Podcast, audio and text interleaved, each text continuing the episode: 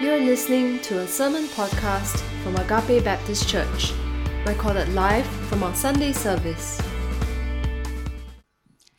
Good morning, church. This morning's scripture reading is taken from Romans chapter 8, verses 31 to 39.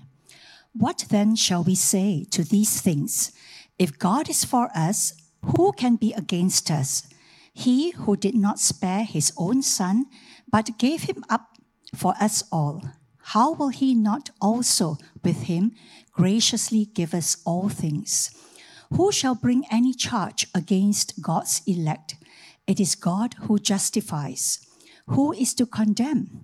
Christ Jesus is the one who died. More than that, who was raised, who is at the right hand of God, who indeed is interceding for us. Who shall separate us from the love of Christ?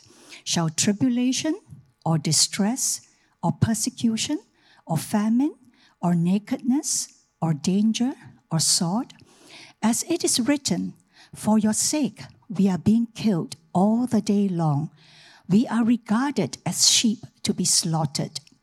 No, in all these things we are more than conquerors through him who loved us. For I am sure that neither death nor life, nor angels, nor rulers, nor things present, nor things to come, nor powers, nor height, nor depth, nor anything else in all creation will be able to separate us from the love of God in Christ Jesus our Lord. This is the word of the Lord. All right, as I mentioned earlier, we have a special guest speaker this morning, and we are very blessed to have Max Jagannathan, an international speaker and director of Thinking Faith. He is also a husband and a father of three.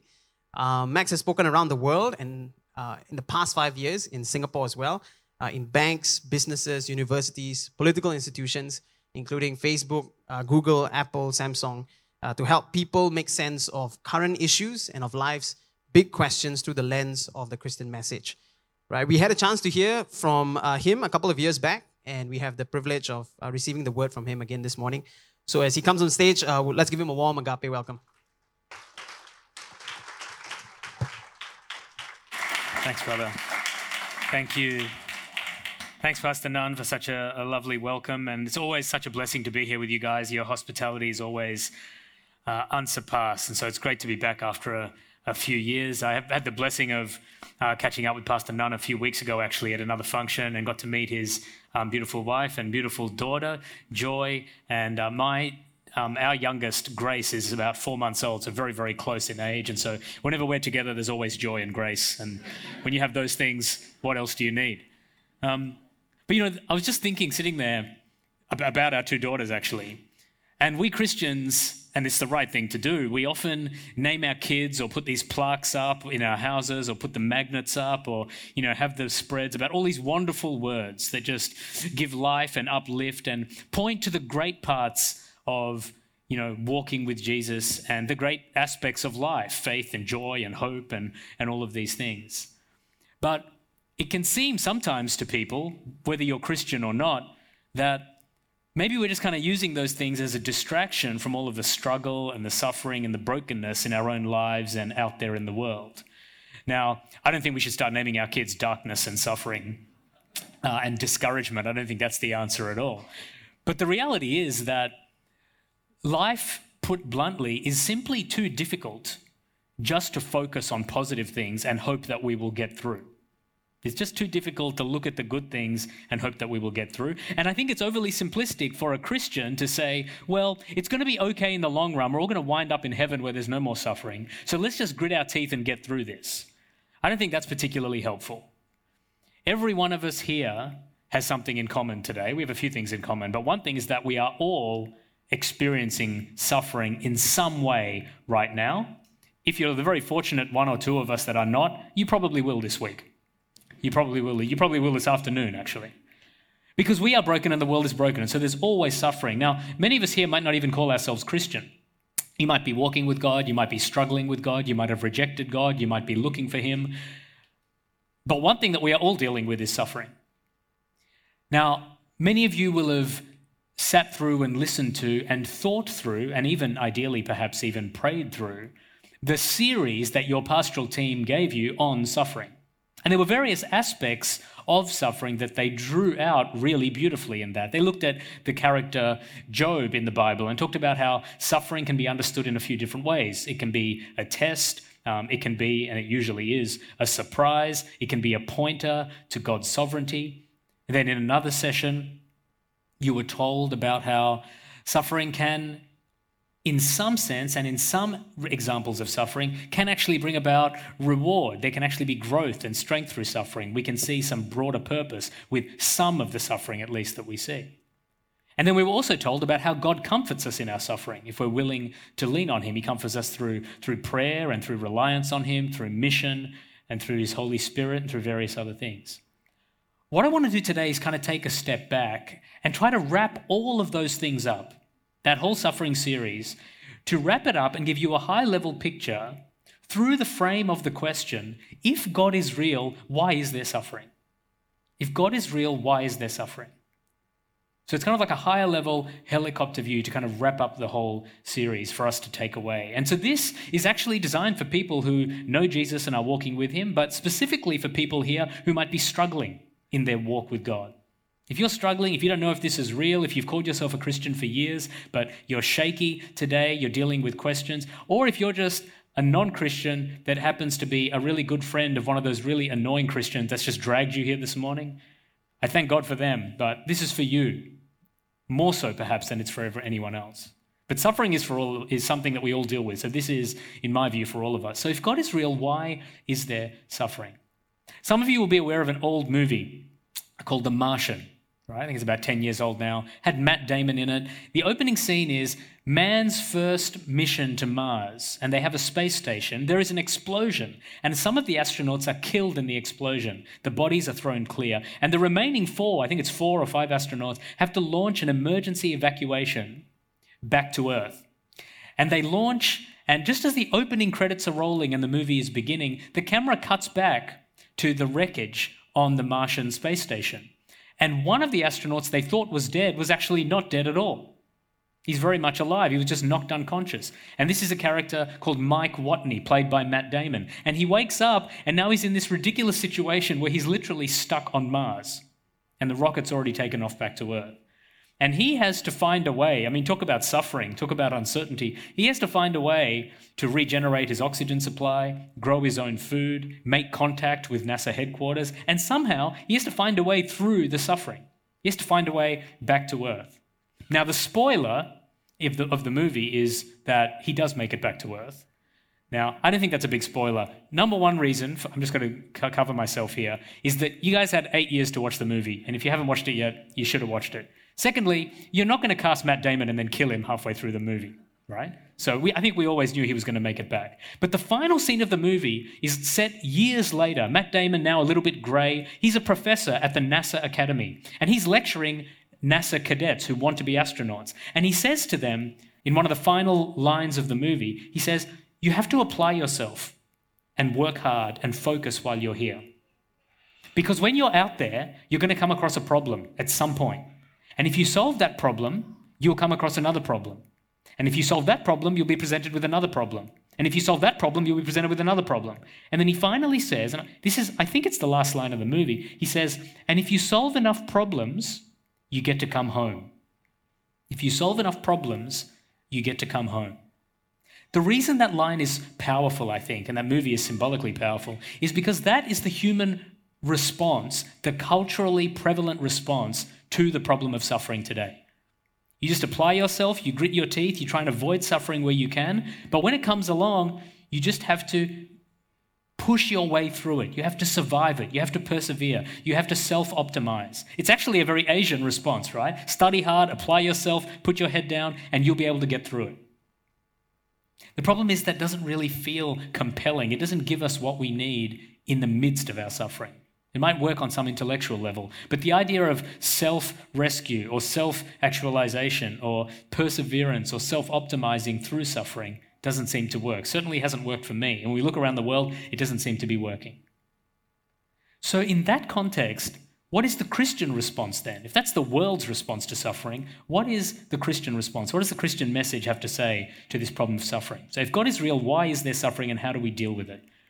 I want to talk about it through three broad categories, and there's plenty more that could be said. Three things. It's because this God is, number one, a God of love, number two, a God who knows, and number three, a God who cares.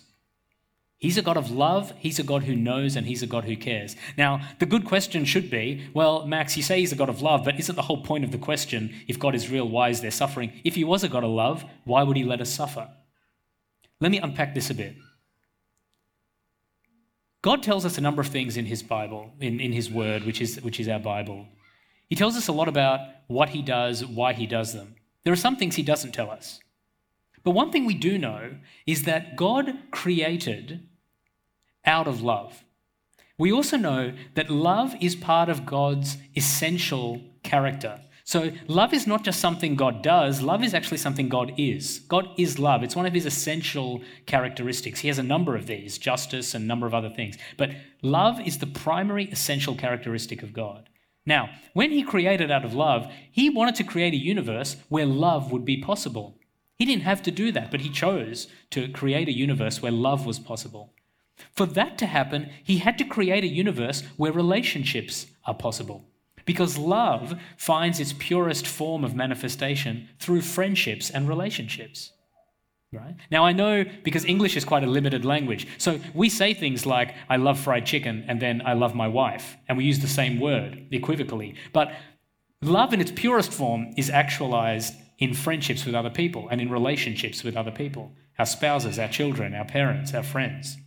Right? And so God is a God of love. He wanted a universe where love was possible. For love to be possible, he had to make a universe where relationship was possible. For relationship to be authentic, he had to make a universe where people were free, at least on some level, to choose to enter those friendships and relationships, to choose to love other people. And if you think about all of the friendships and relationships that we are all in, whether it's with our spouses, girlfriends, boyfriends, colleagues, friendships, platonic friendships at work or at home or at school or at university, there's one thing that's really beautiful about them all. I mean, there's many things, but there's one thing that distinguishes them in the context of love.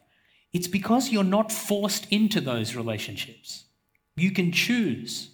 No one has a gun to your head and says, you have to be friends with this person. No one has a gun to your head at your wedding saying, do you take this man? Do you take this woman? And then, because if you did, there wouldn't be freedom in the relationship. There wouldn't be freedom to love, and it wouldn't be authentic.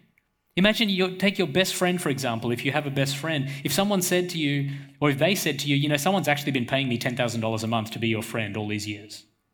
It would just detract from the beauty and the authenticity and the substance of the friendship. The reason our relationships are also meaningful, at least one of the main reasons, is because we don't have to be in them. And yet we choose to be in them anyway. The reasons your friends and your family's love for you is so beautiful is because they don't have to love you. Some people say, it's family, they do have to love you. Well, that's just a social and cultural expectation. They don't have to love you, they choose to love you, and you choose to love them. So this God of love made a world where love was possible. So in order to make sure that was the case, he made a world where relationship was possible. To ensure that was the case, he made a world where freedom to love in those relationships was possible. And as soon as he did that, he knew that in that world, if love was possible as a choice, then evil would have to be possible as a choice. Hatred would have to be possible. Discrimination, oppression, exclusion. All of the moral evil that we see is actually human beings exercising our God-given freedom to love for something other than love. And that explains most of the suffering in the world. Most of the suffering in the world is us perpetrating suffering on other human beings. We killed more of each other in the 20th century than in all 19 centuries before that put together. And in the 21st century, we were well on our way. We have more slaves today in real terms than we've ever had before in human history.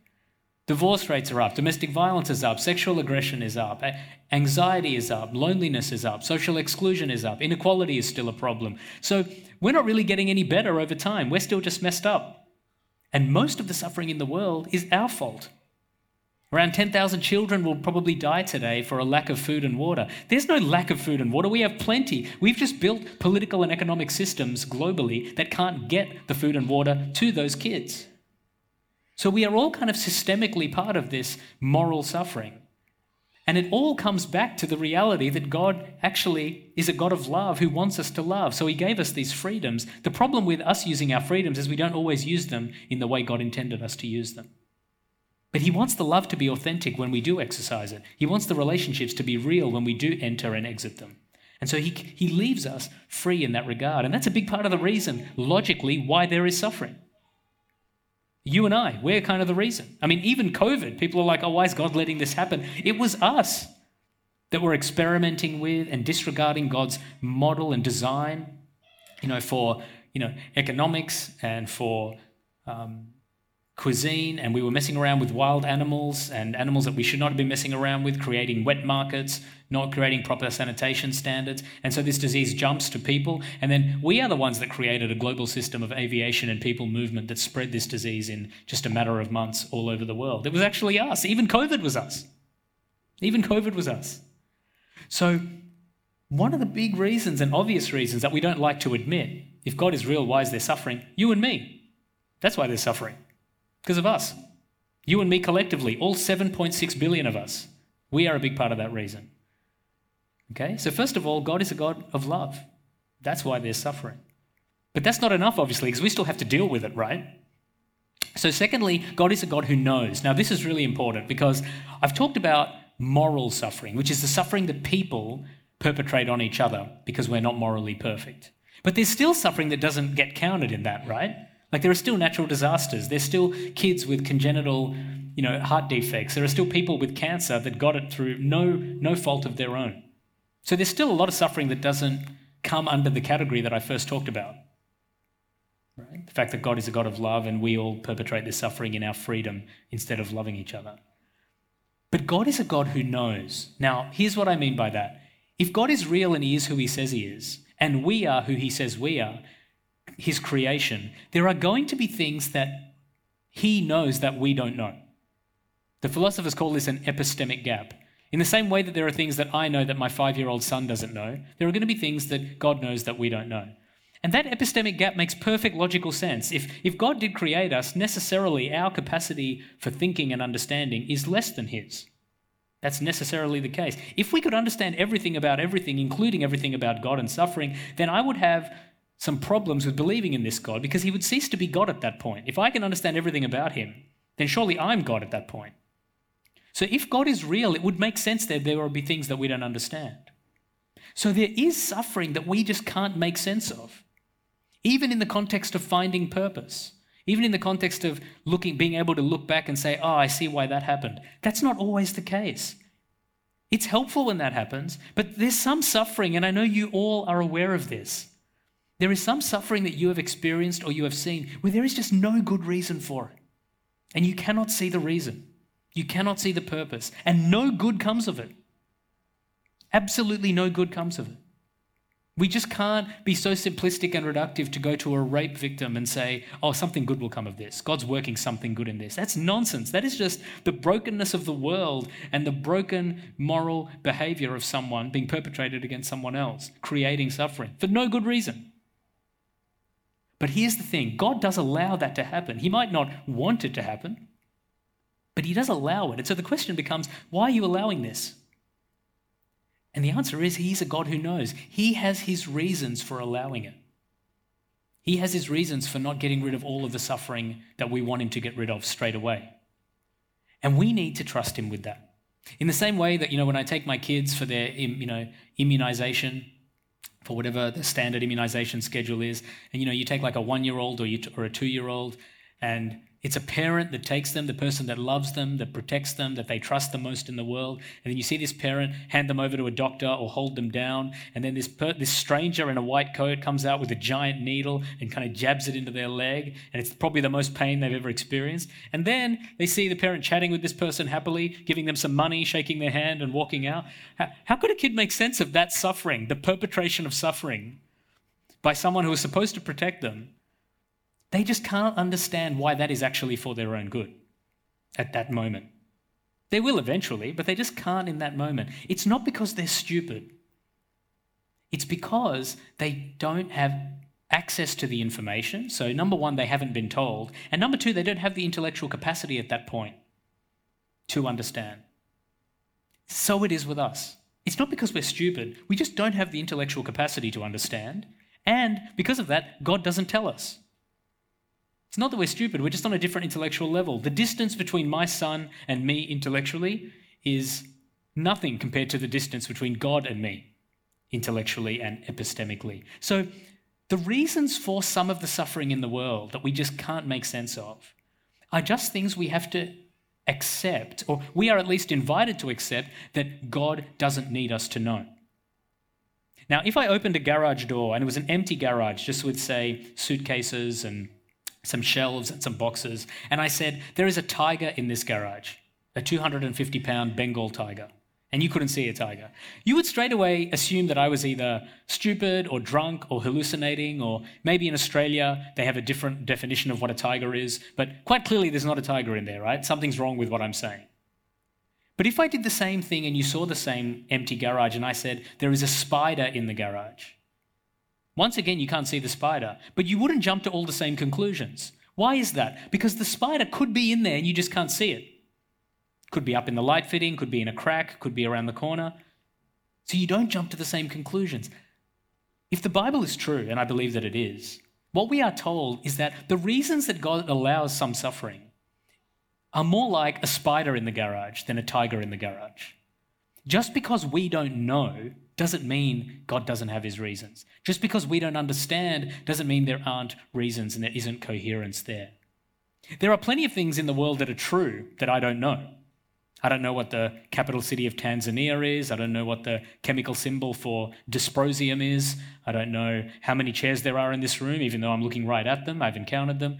But I do know that there are answers, true answers to each of those questions. This is the big category error we all make. We think just because something isn't made aware to us, just because we are not informed of something, that something doesn't exist.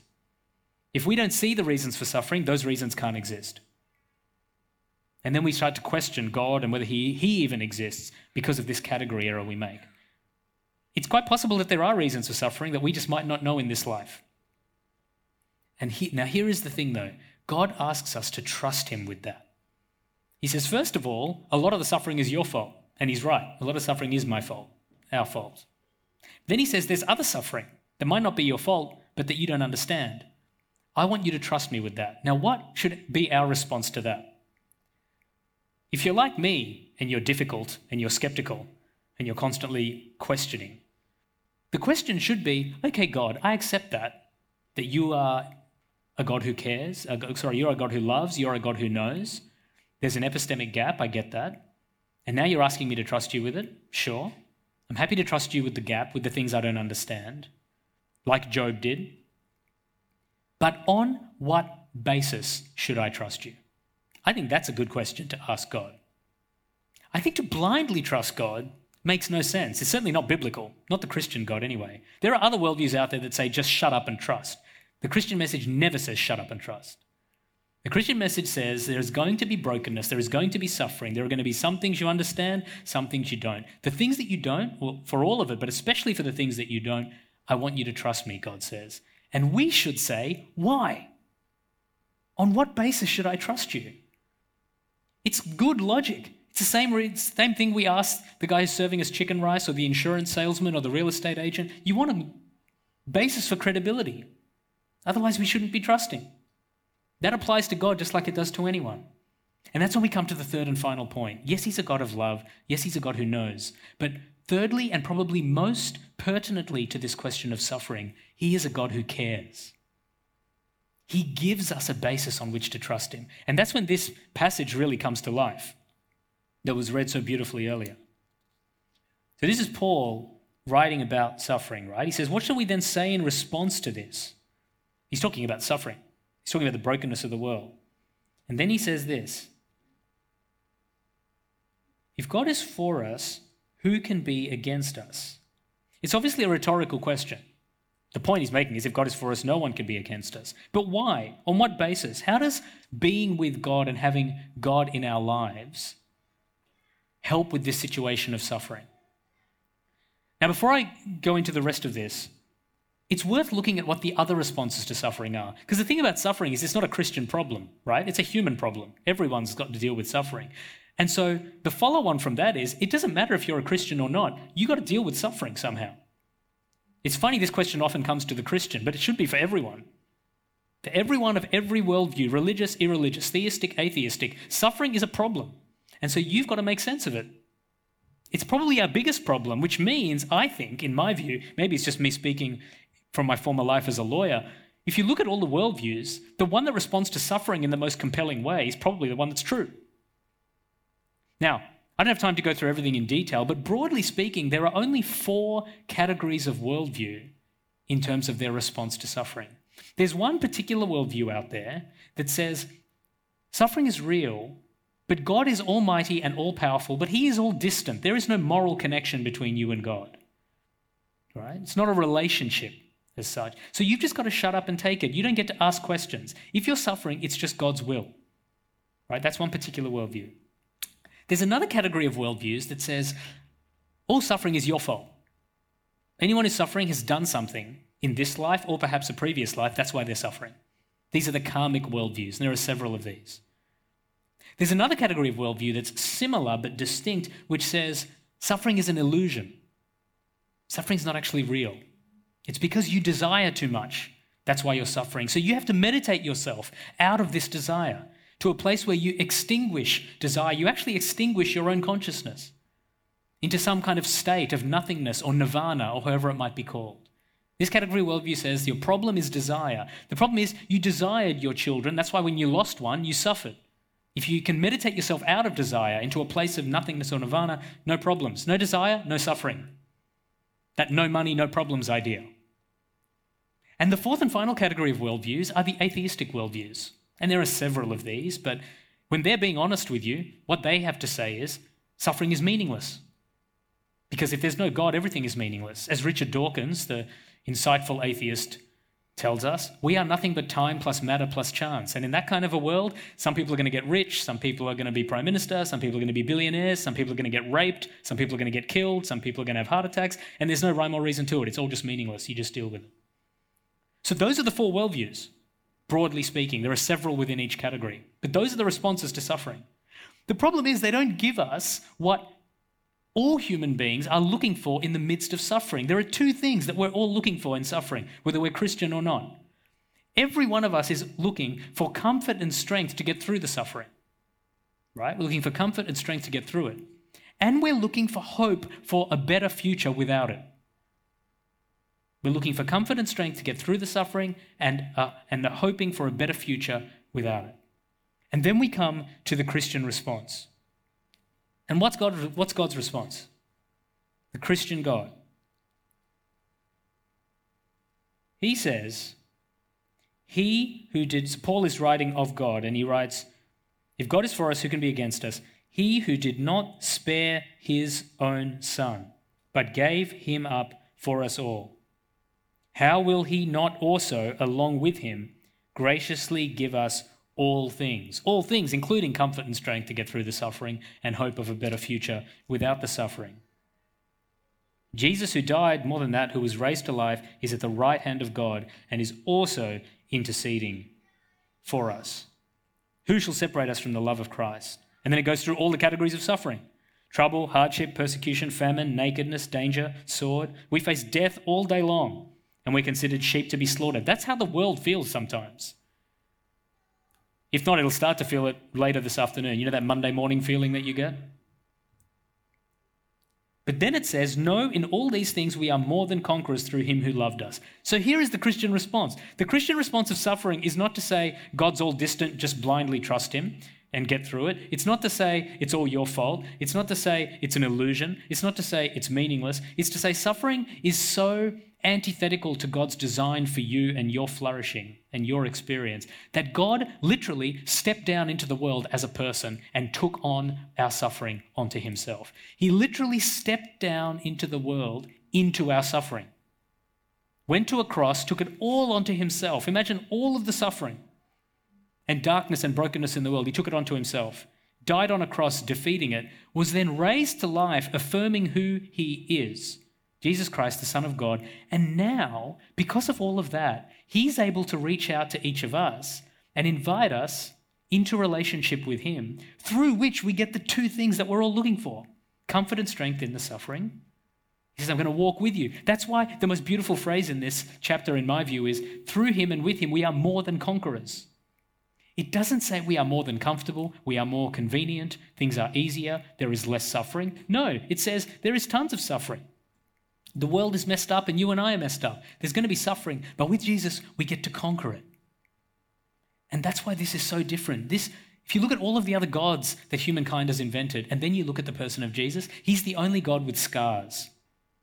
He's the only God with scars. Scars from that cross where he defeated suffering. Why do we think he has those scars? We think he just ran out of power after the resurrection, couldn't get it done, turned the water into wine, fed everyone with the loaves and fish, rose from the dead, but just couldn't get rid of the scars.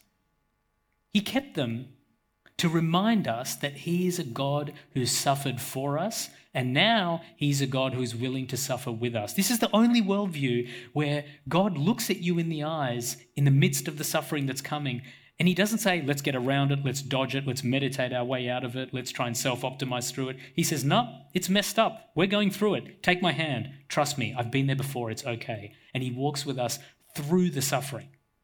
Conquerors through the suffering. And so any nonsense you ever hear from anyone, thankfully you don't hear it in this church, but you may hear it from others who call themselves Christian that say, Christians suffer less. Life should be easier if I'm a Christian. That's not what the Bible says. The Bible promises suffering. And then it promises an extra portion if you're a Christian. So if you're looking for suffering, this is the worldview. This is the place to be. We are guaranteed suffering because we are all broken. We're human beings. And then for Christians, we're guaranteed an extra portion of suffering just for being Christian. On top of that, God never says anywhere that life is easy, but he says with him it will be amazing. He never promises that it will be free of suffering, but he always promises that we'll be with him through it. And then that beautiful verse at the end of the Bible, he says, I'm going to come back and wipe away every tear and there'll be no more suffering. And there's a great bit in The Lord of the Rings where I think Samwise is speaking to Gandalf. It might be Frodo that's speaking to Gandalf. And he says, will every bad thing become untrue? And Tolkien was actually riffing off a verse in Revelation in the Bible when Jesus says, I'm going to come away and wipe every tear and all the bad things will pass away. They'll perish. Where all the suffering will somehow become untrue in a way that we don't even understand right now. That is a God who, a God of love, a God who knows, but most powerfully, a God who cares. He cares so much about our suffering that he stepped into the world and suffered for us, took it all onto himself. There's no suffering that you and I can experience or have experienced that is not surpassed by what Jesus went through for you. There is nothing. And so he just invites us into this relationship with him so we can conquer through the suffering. That's why in Psalm 23, it says, even though I walk through the valley of the shadow of death. It doesn't say, now that I'm a Christian or now that I know God, there's no valley of the shadow of death. You got to walk through the valley. But it's just the shadow of death, right? I don't know about you. I think there was some great theologian that said, I'd much rather be hit by the shadow of a truck than be hit by a truck. That's what suffering's like for a Christian. It's still dark. It's still the valley. It's still not good, but it's just a shadow. Why? Because there's a victory. God's already won the victory through Jesus. So this is a God who came and died for us, stepped into our suffering. Now he's willing to suffer with us. He suffered for us, now he's willing to suffer with us. It's interesting, at the end of the movie, The Martian, which is trying to build this wonderful narrative arc that fits with the prevailing cultural mindset, that human beings just need to dig deep and engineer and science and innovate and work our way through or around suffering. How does he actually get back to Earth in that movie? He's rescued. Even when we are writing fiction and trying to build a narrative of human self-actualization through suffering, we can't even do it. Even when we literally make up the story, we can't do it. He had to get rescued. And that's exactly what the cross of Jesus Christ is. It's the greatest rescue in human history. He literally rescues us. Every other worldview, if we imagine that life is like bashing our way through a forest, like imagine a dense forest around Bukit Brown or Dempsey Hill that's just like hasn't been touched, and you just need, and every worldview will give you different tools and different ideas. Some will be using swords, some will say, no, just limber up and dangle your way through it like a monkey. Others might bring in a bulldozer. Others will say you've got to dynamite it. Everyone's trying to get through the forest. And then there's the Christian worldview, the helicopter that just comes in over the top and drops a ladder and says, you got no chance of getting through that forest. You will never get through that forest. You need a rescue. And it helicopters you out. You grab the ladder and he choppers you out. That's the cross of Jesus Christ. I'm going to pray briefly. I'm going to invite the worship team back up. We're going to sing that song, The Lord is My Salvation. There's one line in that song that just tears me up every time, and it says, His grace will renew these days. Whatever it is that you're going through, whatever it is that you're struggling with, whatever you have struggled with in the past, if you step into that relationship with Jesus or recommit to that relationship, His grace will renew it. He will find a way to renew it. And in the storms of life, and as the Bible promises, there's going to be more storms. Whether you know Jesus or not, there's going to be storms in your life. But if He is in your boat with you, one of two things will happen. He will either calm the storm, or He will let the storm keep going and He will calm you in the storm. That's a guarantee. He promises to either calm the storm or to let the storm go and calm you within the storm. Either way, there is going to be calm. Let's pray. Lord, I just want to pray over all my brothers and sisters here, for those that know you, for those that don't know you, for those that want to know you, for those that are struggling to find you. I want to pray against any and all suffering that they are dealing with in their lives right now. And I just want to pray above all that perhaps today might be a turning point where they would either recommit to getting through that suffering with you, or they might step into that relationship with you for the first time. And I pray that if that is the case, that you would reveal more of yourself to them today and this season and through this season of suffering than they've ever experienced of you before, and that you'd be with all of us as we just try to get through this difficult life. Help us to do it with joy and with grace and with love and with all of the good things you give us, but also walk with us through our suffering too. In Jesus' name, amen. Thank you for listening to this sermon podcast. You can find more of our sermons online on our website at www.agape.org.sg.